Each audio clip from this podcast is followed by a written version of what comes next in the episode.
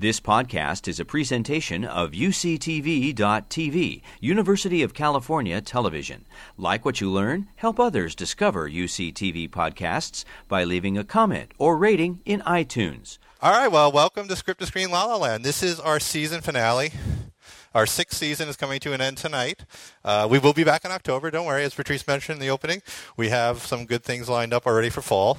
Can't announce them yet, but uh, so. But this is we're very excited. We were after La La Land a long time. Uh, our t- talent was not available, so we're grateful they came here. As you know, it won six Academy Awards, and they won a Production Design Oscar. Uh, it also, yeah.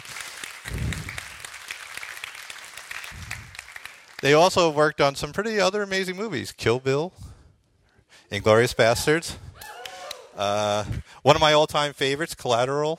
Have anybody seen that Tom Cruise movie? With uh, So we're going to talk a little about some of those films, but tonight we're here to start with La La Land. So please welcome to the Polytheater stage, David Wasco and Sandy Reynolds-Wasco.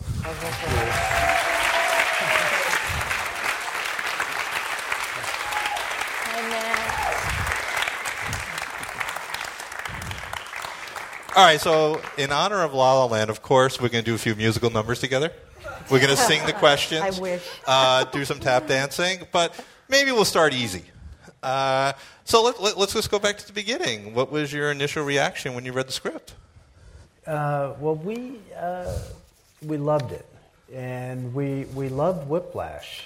And actually, uh, I was. I was tipped by a buddy of Damien's, another young director, that uh, that Damien had a script, and um, I was able to through through my agent manage to get an interview pre anybody knowing about La La Land, and uh, Damien hired me over coffee. It was uh, unusual where you, you get offered the job right then and there. How about you, Sandy? What was your feeling when you first read the script? Can you enjoy the yeah. script, or do you look at it like, oh, my God, I got to make this? No, because I think I think everyone on the crew enjoyed it on first reading, because you, you saw we'd all been in the business long enough and in L A long enough that all the references were just everything we all wanted to do. forties and fifties musicals, um, researching all of that, and then mixing it with the modern or present-day story that Damien wanted to tell. So that was just r- irresistible. Yeah, one thing I found interesting is balancing the vintage versus contemporary a- images in the film. Uh, so how did you work with Damien pre-production to make sure that was balanced properly? Well, um, he, he, he really um, wanted to embrace the vernacular of how Los Angeles unfolds uh, regarding uh, you have uh, all this different architecture side by side by side, it, it, as opposed to how Santa Barbara is, which is, there has a tone of architecture.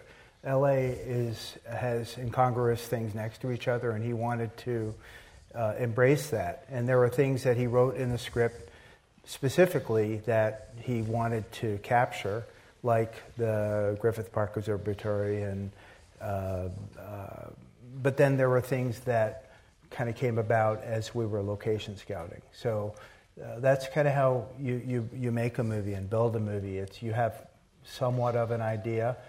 He had quite a good idea as to what he wanted to do, but as you are scouting and looking at things and um, figuring things out, ideas come about, and you always keep an open mind about these new ideas coming to you, even if it's at the last minute, even if it's the day that you're shooting something, you you you are open to these new ideas. Mm, and the old and new, I think because of that setting and the use of the studios themselves, we worked on the Warner lot and we worked at, you tell me what the other lots were. Hollywood but shows. that that automatically brings you to a period in a way. You know, you're, you've got all that history in those buildings. They're all from the thirties, sort of the period that these musicals were made, the thirties, forties, fifties.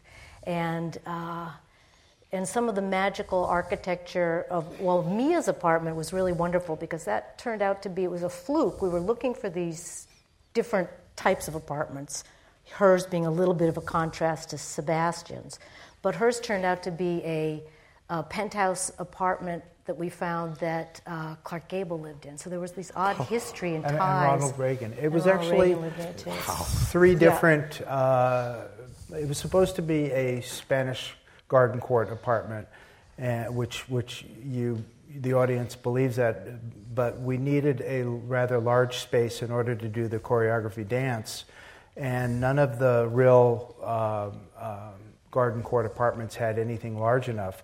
So we ended up finding uh, this wonderful garden court apartment in Long Beach, but then a large enough interior ended up being this penthouse apartment uh, in the Miracle Mile area that um, had the layout that allowed them to do the big dance number.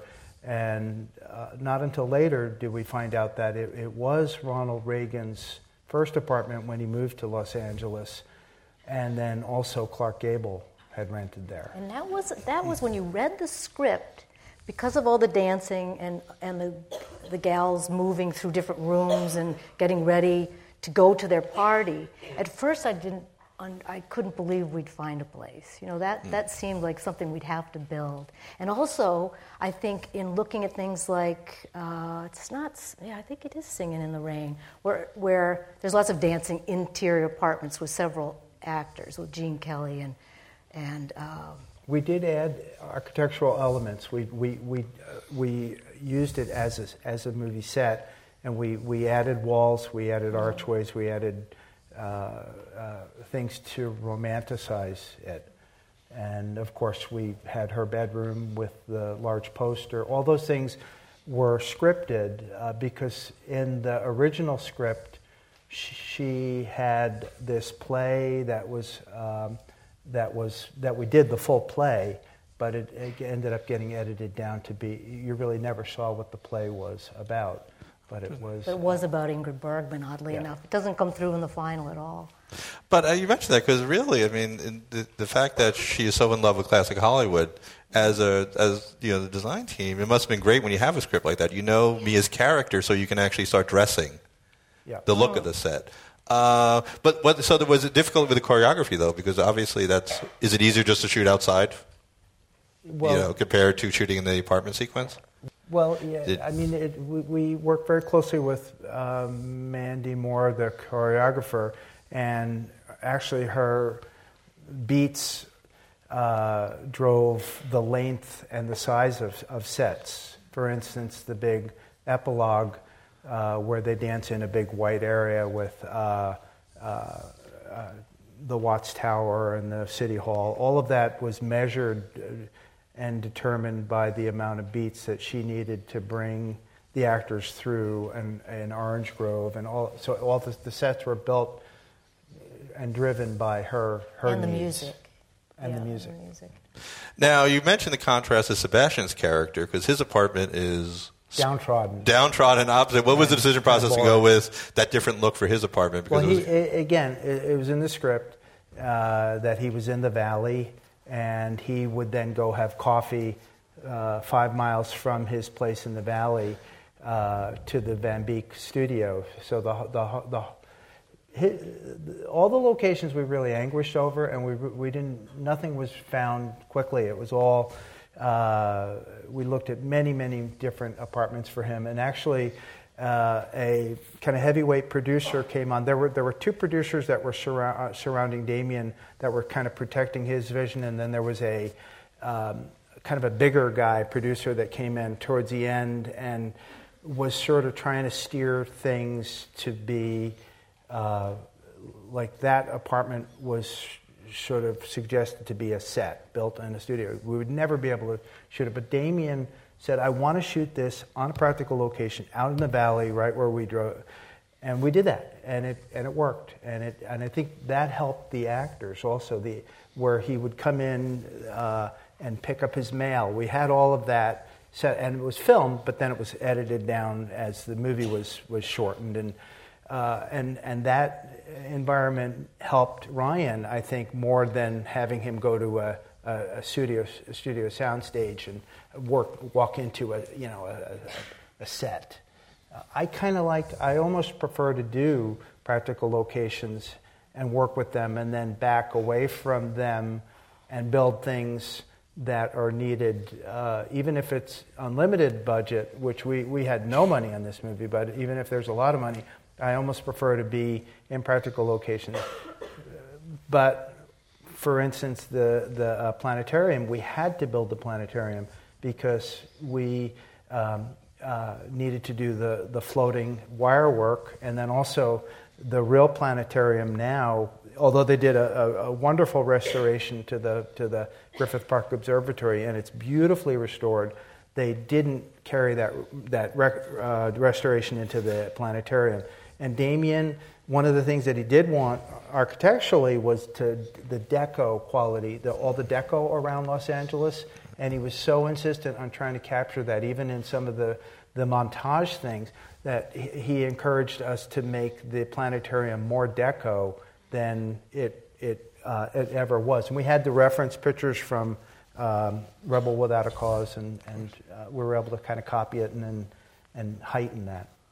Yeah, I think with the, the two, Sebastian's house being sort of extremely simple, it was it was also initially he wanted that character to be more sort of like the French New Wave male character. So he wanted him very honest and and you know, nothing detracting from his his goals. Whereas Mia's was more involved with the four girls' dreams. It, we could get away with the color. Um, with the other, with the many directors and, and all the research we did that went, besides doing the forties and fifties Technicolor Hollywood, we were also doing the Jacques Demy French color, and we could bring that into Mia's apartment as well. And the wonderful thing for me, looking at the Jacques Demy movies, which is uh, uh, Demoiselle de Cher- uh, you'll have to remind me the names, Umbrellas of Cherbourg and oh, The Two Sisters of Rochefort. But the, when you look at them closely, they're dazzling with color, and the costumes are dazzling, and the and the even the, the boats and the cars are interesting. But when you look closely, it's almost it's very low budget. It's it's a lot of paint, a lot of beautiful and he, paint. He did use practical locations, which we were able to do, and yeah, and pla- yeah exactly. That was one, one of the things that Damien first gave to us was this uh, French book about Jacques Demy, and uh, although we we really knew we knew the Umbrellas of Cherbourg. Yeah, the movies are great, uh, and we knew his movies, but then there were some other obscure movies that this director did, and if you and just like Sandy's saying, if you look at them, They're they're they're bright primary colors, and he would he would um, work in a practical location. And he would paint a whole city street like blue, and then have do his scenes in front. And we did we just we Damien wanted he was bright sort colors, of yeah. He didn't say this is absolutely what we wanted to do, but we we, we kind of took that that key and went in that direction and and and. Work with practical locations and painted streets and did and did these. We did the back lot like that. We painted all these colors that were kind of vibrant and put uh, little mini Fiats and cars around to make it kind of humorous in the background. So let's uh, let's go back a little. Uh, the CinemaScope, shooting on film, thirty-five millimeter film, CinemaScope, because a lot of the movies are moving to digital. How did that affect how your prep work when you decided to go to that kind of old style thirty-five millimeter CinemaScope look? Luckily, luckily, we've done that a lot with Quentin and other. There were that was film, so, and uh, we had recently worked with um, uh, uh, British directors. Tend to try to sh- they like to shoot film instead of video, and we just worked with Martin Madonna. So our last three movies were on film. Uh, and in, in many ways, it really uh, it, it it it maybe alleviated some uh, off of Sandy's shoulders, because in Collateral, which was the I, I believe, if I'm not mistaken, it was the first uh, digital movie, and um, a lot of weight uh, was put onto Sandy's shoulders to light Uh, a lot of the background, because the camera department said, well, if we can capture nighttime, we don't really need lights, but we need street lights as far as the eye can see this way, and then we need to...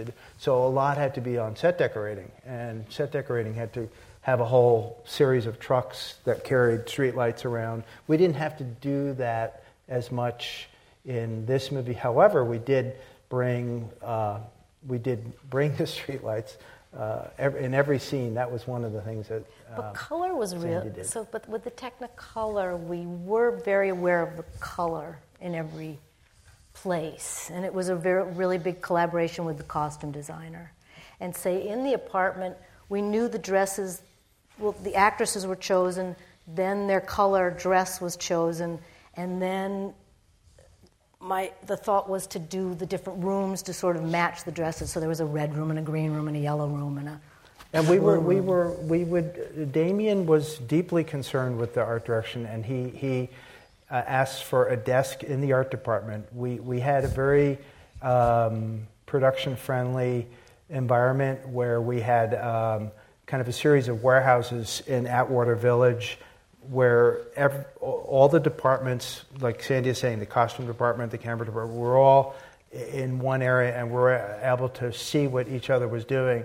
And Damien made a point to, before, in early prep, he spent great deals of time with us where he just went through everything. We went through every single scene, every page of the script, and then we would have the camera, uh, Lean as the cameraman, and the costume designer, we would all be talking together, so everybody knew what what what he wanted, and we were able to. And that's not always the case. It's not always as clear. Um, uh, there there's so many people that it takes to build a movie that um, often a lot is lost in just the the the sheer size and and communication. And that's what I think our job is, is to try to communicate what the director wants to the costume designer and to the cameraman. And, to, and it was easier for us to do that with, with, with Damien. Um, so you read the, so we read the, you read the opening scene in the script. Oh, dance sequence, L A freeway. Yeah. So did you immediately step to how are we going to do this? Or did yeah. you... Uh, So what was the biggest what was the biggest obstacle other than shutting down uh, Los Angeles? Well, we, we actually found there were there were three options, and he chose the elevated option. There were two other options of, of legs of freeway that we were able to own and control and shut down, and and we showed him all three. And then when we showed him the uh, the connector between the one oh five and the one ten, he he loved it. So we just. We uh, it, it was less of a hassle for the art department, more of a hassle for everybody else. But what we did yeah. was, yeah, was we we we did things to help the dancers. We built um, uh, things that allowed them to step over the the uh, the, the dividers, and uh, it was a safety thing. I mean, I hate to even be that cut and dry about it, but safety is is a big thing in all movie making, low and big budget. And my thoughts were we were going to be uh, one hundred feet off the the ground, and there's a, a low uh, parapet wall that we that the there everybody was jumping all over the place. Somebody would jump off by mistake, and nobody nobody was hurt. Um, but um, strangely, that that ended up not being as complicated. We allowed what the art department did was allow gave them a rehearsal space in our in our um, production office area, which was just in a parking lot where we measured everything and had everything the same arc and laid out all the cars. So it allowed the dancers to rehearse and rehearse and rehearse because we only had a window of we got the freeway for um, one day. We were able to rehearse the weekend before where we actually had the freeway. But it was very uh, quick and had to be out of there. And the weather worked. It was clear. Uh, it was very hot, which was also dangerous. So, but um, it's, it it's, all worked. It's stunning. That was the perfect example of how the every department had to work together mm. on that one. Because even just thinking about transportation, trying to get the cars up there and in place quickly enough, right. and then off again, you know, for us to do the work up there, and. Yeah, it was amazing. And then the cranes and the camera work were pretty impressive. It was really masterful. And you look at all the costumes, definitely yeah. then lead to the painting and the yeah. apartments, yeah. the colors, yeah, and exactly. you know. So exactly. if you were not in sync with a costume designer, that would have thrown a lot of stuff off. Yes. Yeah. Uh, so we talked a little about the apartment, but I actually one of my favorite musical numbers was one of the earlier ones at the pool party. Mm-hmm. Uh, lighting, directing, the champagne, the gold, the balcony. How did you find that location, and what was your challenges that was, for that? It was a nightmare. It was actually uh, it that was, was really it was it was hard because uh, we uh, uh, what I was telling Matt was interesting because we actually had found a better location because Sandy and I were prepping the movie when uh, there was the original casting, which was Miles Teller and uh, Emma Watson, and Uh, we were scouting with Damien, and we found an incredible house that had uh, that also the house that was used didn't have a vista view of Hollywood, a fan of lights, like the Ed Ruscha painting. And uh, uh, when the casting changed, we ended up having to wait uh, almost six months for Ryan Gosling and Emma Stone, the new actors. And Damien uh, stuck with us, and we continued to look and and and, and work with him. It wasn't uh, twelve-hour days every, every day a week, but we were thinking about things. But we, we in that time we lost that that one location. They did a video and burned the neighborhood. They did loud music, and the community didn't want to use the house. So we looked everywhere, and we couldn't find a house. All the new houses had um, infinity pools, and he he wanted to be able to dance around the pool. So we would find the house with a view, it, it, oh, several elements, and then uh, it would have an infinity pool, and we couldn't. He couldn't dance around it. So we had finally found this house out in uh, the western part of the valley uh, that uh, allowed us to do loud music at night and. Um, The fireworks were laid in at the very end, but it had a pool house. We were able to take the railing off the pool house and have uh, one of the people jump in. And um, we found it only about, geez, it was, I think maybe ten days before we shot it. Yeah, so it this was, was, it this was, was during it was, shooting. It was, it was getting and this dangerous, is another yeah. thing. This was what was really wonderful about Linus and Damien is just their flexibility, because a lot of the locations determined the dancing, determined everything, and they had to so. Gee, they, they were rehearsing there at night. It's not necessarily rehearsing, but Mandy would have to go there at night with Damien after they're shooting their regular days and go through the choreography and the camera work. It was but we, intense. We, we painted. We we we added a, uh, we added decking around the pool that allowed the actors to dance around the pool, uh, and of course all the. Uh, Decoration, Sandy's work was brought in. We did have things that were not seen. There was a Saturday Night Fever, uh, kind of a light-up checkerboard dance floor that oh. you never saw, yeah. uh, and uh, things that want, when the movie is cut, you, those go by the wayside. As was the freeway scene was was not in the first cut. It was it was omitted, and then it came back, which which I thought because one, once we make the movie. We're we're not involved anymore once the movie is edited, and I was surprised to hear that that, that hard to pull off scene didn't make the final cut, and then it came back in the cut that.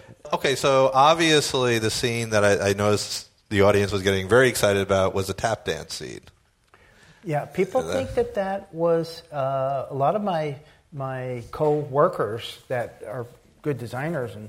They think it's a, a set with a translight, and it it was uh, a, uh, a, a a view into uh, Burbank in Griffith Park, where they walk up. We brought the streetlights, um, and again, it was one of these hard to find locations. But when we found it, uh, we were able to rehearse there, and uh, it was shot just in that little window of of of, of time that. Uh, when you have sunset, the magic hour that allowed uh, him to capture it, and it was a complicated crane crane shot. Um, but you, you you didn't have a hard time finding it. You just found it. Was, the, it, was, it, was, uh, it was hard to find. Yeah, we. I had a really great scout that uh, that I've used on a bunch of different movies. That uh, is kind of a secret weapon that can find these odd odd places and that. Has helped me on a few different movies. I think, again, Damien would have loved, as in the producer's party house, that, that view of lights going out, like in the Ed Ruscha paintings. Mm. But it got that that sort of sunset magic hour that he loved, too, which is that sort of mm. nighttime rainbow of pink and blue. And it was really beautiful. Yeah. Uh, one of my favorite moments, and I'm sorry, as someone who lo- runs a movie theater, mm-hmm. is the Rialto scene. Yeah. Uh, I love the Rialto. How yeah. was it like resurrecting the old single house? Well, it was, you know, uh, which, again, uh, it was an homage to The Player, which did a, which they they showed the bicycle thief when they shot a scene there in that. And uh, it's closed, and uh, it's one of these other things that is sort of destined to be demolished because it's it's it's almost getting dangerous now. But mm-hmm. we looked at a we looked at a bunch of different theaters, including the Vista, which was in our neighborhood. We live in Los Feliz, and um, the Vista is, is a little kind of clean and new. And when we looked at the uh, Rialto, it was really funky and and. Threadbare is perfect for what he what he wrote, and he didn't, you know, he didn't pick. He, he that was not in the script, so he, that was chosen, and um, we basically got it back up and running, and and uh, and it was wonderful. And one of the things that I think is great that we're able to do with film is is the Rialto isn't going to be there forever, and it now will be there. It's it's like. Um, You know, some it's it's one of the one of the nice things that film can do is is capture a moment in and time uh, in in a city, which which we were able to do with uh, with this movie, as I think we did with Royal Tannenbaums in New York. We caught we caught a time in New York that was kind of magical, and and um, um, it's like Double Indemnity. If you look at the movie. Um, it, they shot it all around. They just went around and they shot, you know, uh, uh, uh, in grocery stores and things like that. And you can really sort of see what everything looked like in L A at the time. So we were able to do that with this movie. Yeah, I know. I know it was a bummer that they broke up, but I was more sad when Mia drove by the clothesline. I know. I know. That's the hardest scene. Yeah. It wasn't for you. All right. Um, one thing, we actually talked to Damien uh, at the Writers Guild, and he was very worried about reality transforming into the fantasy. Mm. So how how do you handle that? Like, let's take the Griffith Observatory, because you know you have to segue from the real scene to this fantastical scene. I think he was he was uh, he was concerned about that, but then he um, uh, it, basically. kind of embrace the, the the reality of what what what L A looks like now, and and and didn't really want to do anything different, like choose a different film stock or do. Um, uh, so, I don't know if you want to explain. You know, we never really. I'm just thinking. We never really mapped it out scene by scene that way. I mean, me the opening scenes, the the. The studio has a little of both just because of the, it's the nature of the animal. Mia sort of does as well. Then we can go to reality with um, Sebastian's apartment, and his world is all very grounded.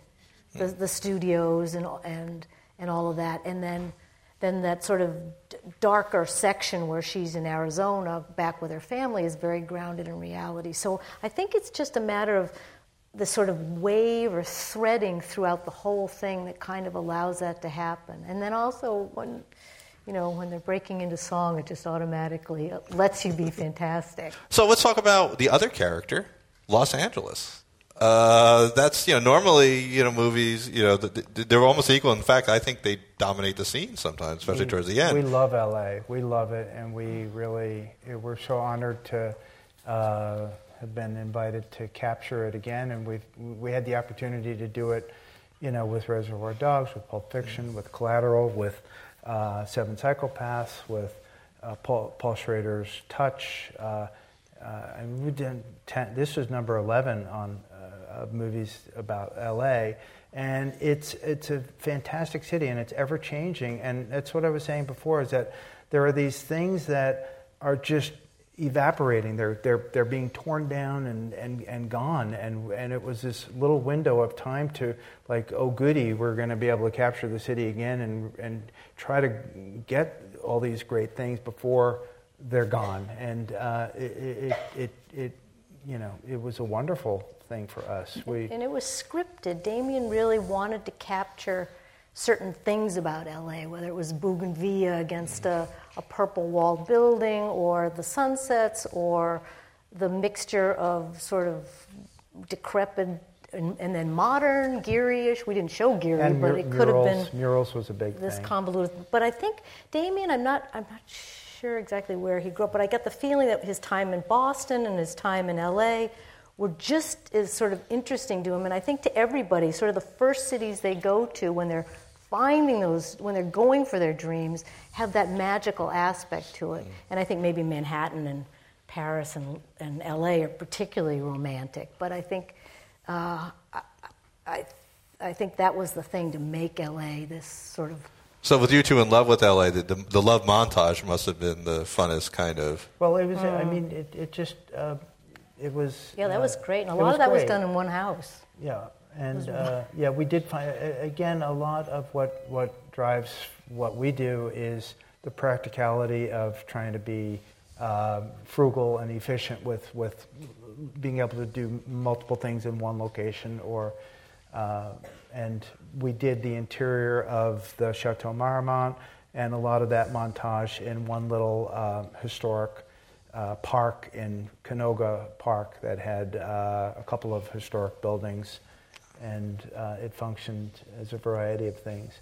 But um, but we we still, even though we were out of practical location, we we did we a good deal of the murals were created were made for the movie, uh, and then we also u- were able to use existing old murals, like the mural of actors that she walks in front mm-hmm. of.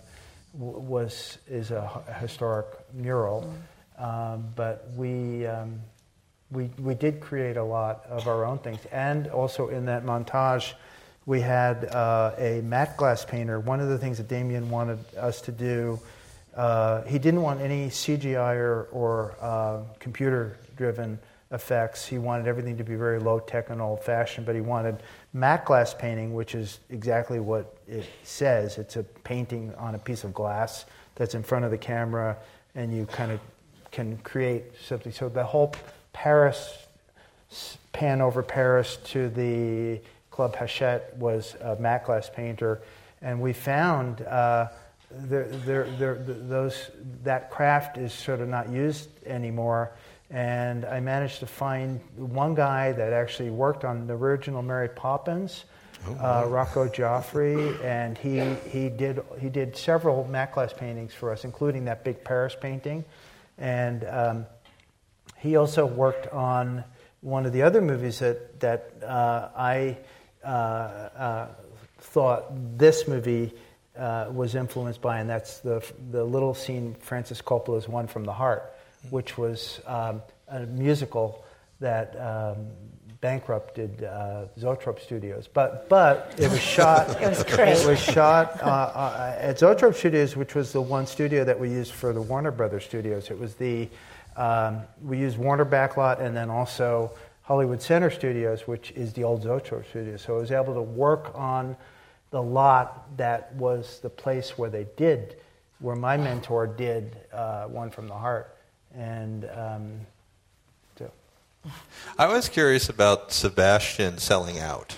Pardon? When Sebastian starts selling out mm-hmm. his music and the big concert, yeah. How was that kind of going? You had this whole great vintage look. Now suddenly you got to create a look well, they, of was, that surreal. There, was a, there are two scenes not seen in the movie, and he gradually, you know, they start out a more jazzy in a little club, and then they then there's a there's a progression. Then all of a sudden there's this big. There we show did, with like the girls dancing. There were other there were other clubs that we did this arc of him, and they were they were shot, but they just jumped right to this. Which makes sense. Big it's thing. Better script. And it was it was it was fine. And it was, I yeah. I believe that he would do that after listening to Mia talk to her mom. I, yeah, I no, definitely. Yeah, yeah. The, uh, but he mentioned the arc because I also like the arc of all the audition scenes with Mia. Mm. How their sets got more and more constricting and yeah. horrible, but the last one was warm and inviting. Yeah. Yeah. Was that something you were conscious he, of? We well, had to he change. Did, yeah, and Damien might have even talked about this, but he did a uh, a line drawing uh, for us when we first started to talk that that had a progression and it had these peaks and valleys. where the movie did uh, went to a height and then went down and then went up again and then went down and then went up again. And and and that's how we we did the sets to be claustrophobic and then opened them up and then did. And uh, so he really had this whole thing in his mind. And again, the script was written prior to Whiplash, so he had it for a long time, and he and he just kind of waited until he had the budget, even though this was frugal in comparison to most other Hollywood things. Uh, he he had this in his mind, and he he he was uh, able to convey that to us and the other department heads that helped uh, give the six. You know, create what we are looking at. Well, you mentioned you had more time because Miles telling the, this, the actor swap. In some ways, it might have been better for Damien to have these extra time. Yeah. Just to let it sit and permeate. Yeah.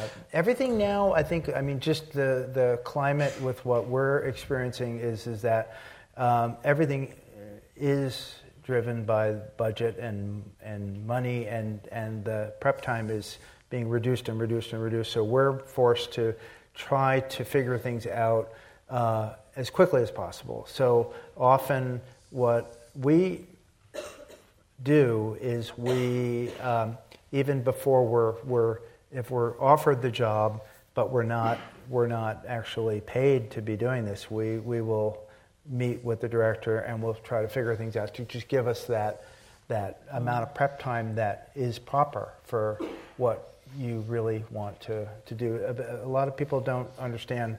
You, you look at everything and you think, okay, well, they went into that apartment, and they, but it is a, so much effort goes into figuring out, uh, and you want to protect the director. You want to let the director be happy with what um, he has to do. I mean, that's what our job is, is to help him tell the story, and to help the actors do their job. And if the actors are unhappy with something, you, you know, it's our job to kind of try to cater to that.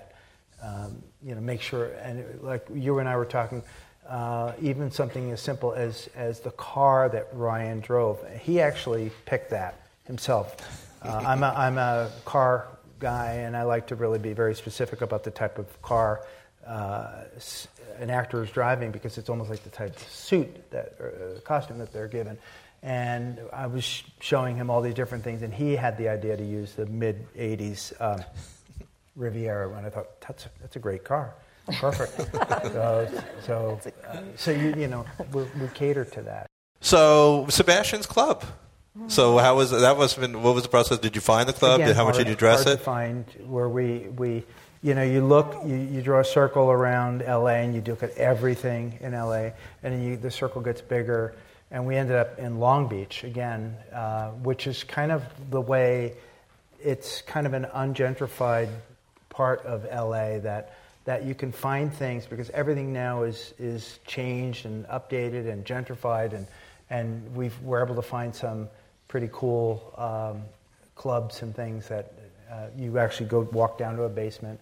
But we we we did a lot to it. It was a bar, and we made it into that that club. The exterior, of course, was on Santa Monica Boulevard, which. Um, There was a, a finale scene where they are supposed to drive away into the sunset uh, that we shot, and, and and the exterior of the club was picked for that, and it it, uh, it ended up not being used in the movie. Yeah, the club that we did use, we we, we kind of ended up there, there a little bit, because it was near Mia's exterior apartment, so they were we were sort of, that's why we ended up in Long Beach, but it was good. What we ended up, it was a, a restaurant, so there were lots of bolted down tables inside and another, so we took all the, the, those things out and the their existing stage, and then they had murals all over the walls that we covered with a fabric, which you may notice mm-hmm. next time you see it, you can kind of see it a little. But, so we did, we did all that and then added the lighting and, the, and of course the jazz ephemera. Yeah, I, I highly recommend go to the Lionsgate website, because the screenplay is actually on the Lionsgate La La Land. Uh, oh. So please, I would check it when you go and read it, because to me, it must have been a dream for you two, the last seven pages, because mm. it's all to me, it's all it, production yeah, it design. Written, yeah. It was written, but it, it was it was complicated, and and uh, Damien again had it in his mind, and we did models, we did models of the uh, of the big stage, and then we did. Rehearsal, uh, uh, but it, it took this kind of you know, the montage had to be added to that uh, epilogue dance scene, and it was it was rather complicated. That again was that again was pressed for time as well, like the producer's house, because they they weren't locking down studio spaces, and they didn't want to spend money on a big studio. So finally, they got it. Finally, we got in there, but there wasn't enough time to do large drops. So they were sketched and hand painted yeah, all, and watercolored, the, and then blown up. All of the backdrops, everything was all painted. Uh, I have uh, a uh, an, an art director, artist friend who's also a production designer that worked with me on uh, um, and Sandy on Royal Tannenbaums, but Carl Sprague is a concept illustrator, and he's actually a very good watercolor painter, and he can do these very loose. And he did what is called mood sketches that that are quite beautiful, and then they, those were tightened up, and then uh, so they started as his his paintings, which were uh, which were physically paintings, and then they were uh, given to a digital artist who then painted on top of his paintings and kind of heightened them because um, you know we were referencing Raoul Dufay, the painter, and um, a few a few other painters that uh, that um, we you know were copying the style the style. Were they of, blown up from the digital size? Yeah, to so to, to massive. I mean, the, the they were they were one hundred and one hundred some odd feet long. You know, some of the and then again touched a little bit by and, yeah. hand painting. Yeah, and then the lighting department qu- more, would would light would process. light would light them. But then in front of the big painted backdrops. We built uh, the little flat gas station and then all of the uh, cutouts of the Orange Grove. All of those were like little theater pieces that they can move around. And uh, and that's the other thing is that I like to uh, uh, give the set to the shooting unit and then let them, they can sort of move it around a little bit and play with it and make it, uh, and even up to the last minute, Um, uh, Linus and Damien needed mo- more of the Orange Grove. They, they needed more time to go through that, even though we measured everything out. So everything is sort of, as I said, left uh, open, and uh, you know we cater cater to the needs right up until the very, very last minute. We always end our show on the same question. So can you tell us about a movie theater experience you had, or a movie that perhaps inspired you? A childhood movie theater experience, a movie you saw long ago that maybe inspired you to go into this field? Uh, I, I know for me it was uh, the, the early Cinerama stuff was pretty uh, was pretty strong and powerful. Uh, but but uh, you know I, I still my my mentor designer Dean Tavalaris did the early uh, Coppola stuff, like the Godfather things, and then. I still think uh, um, Apocalypse Now is amazing. Oh, you always love Lawrence of Arabia. Lawrence of Arabia is great. Too, actually, always the Fellini stuff, and then also Stanley Kubrick stuff. The, the, because I was in high school uh, and watching two thousand one, and it was those were things that were outstanding to to me. Um, How about you, Sandy? What was something that? I think, I I think for.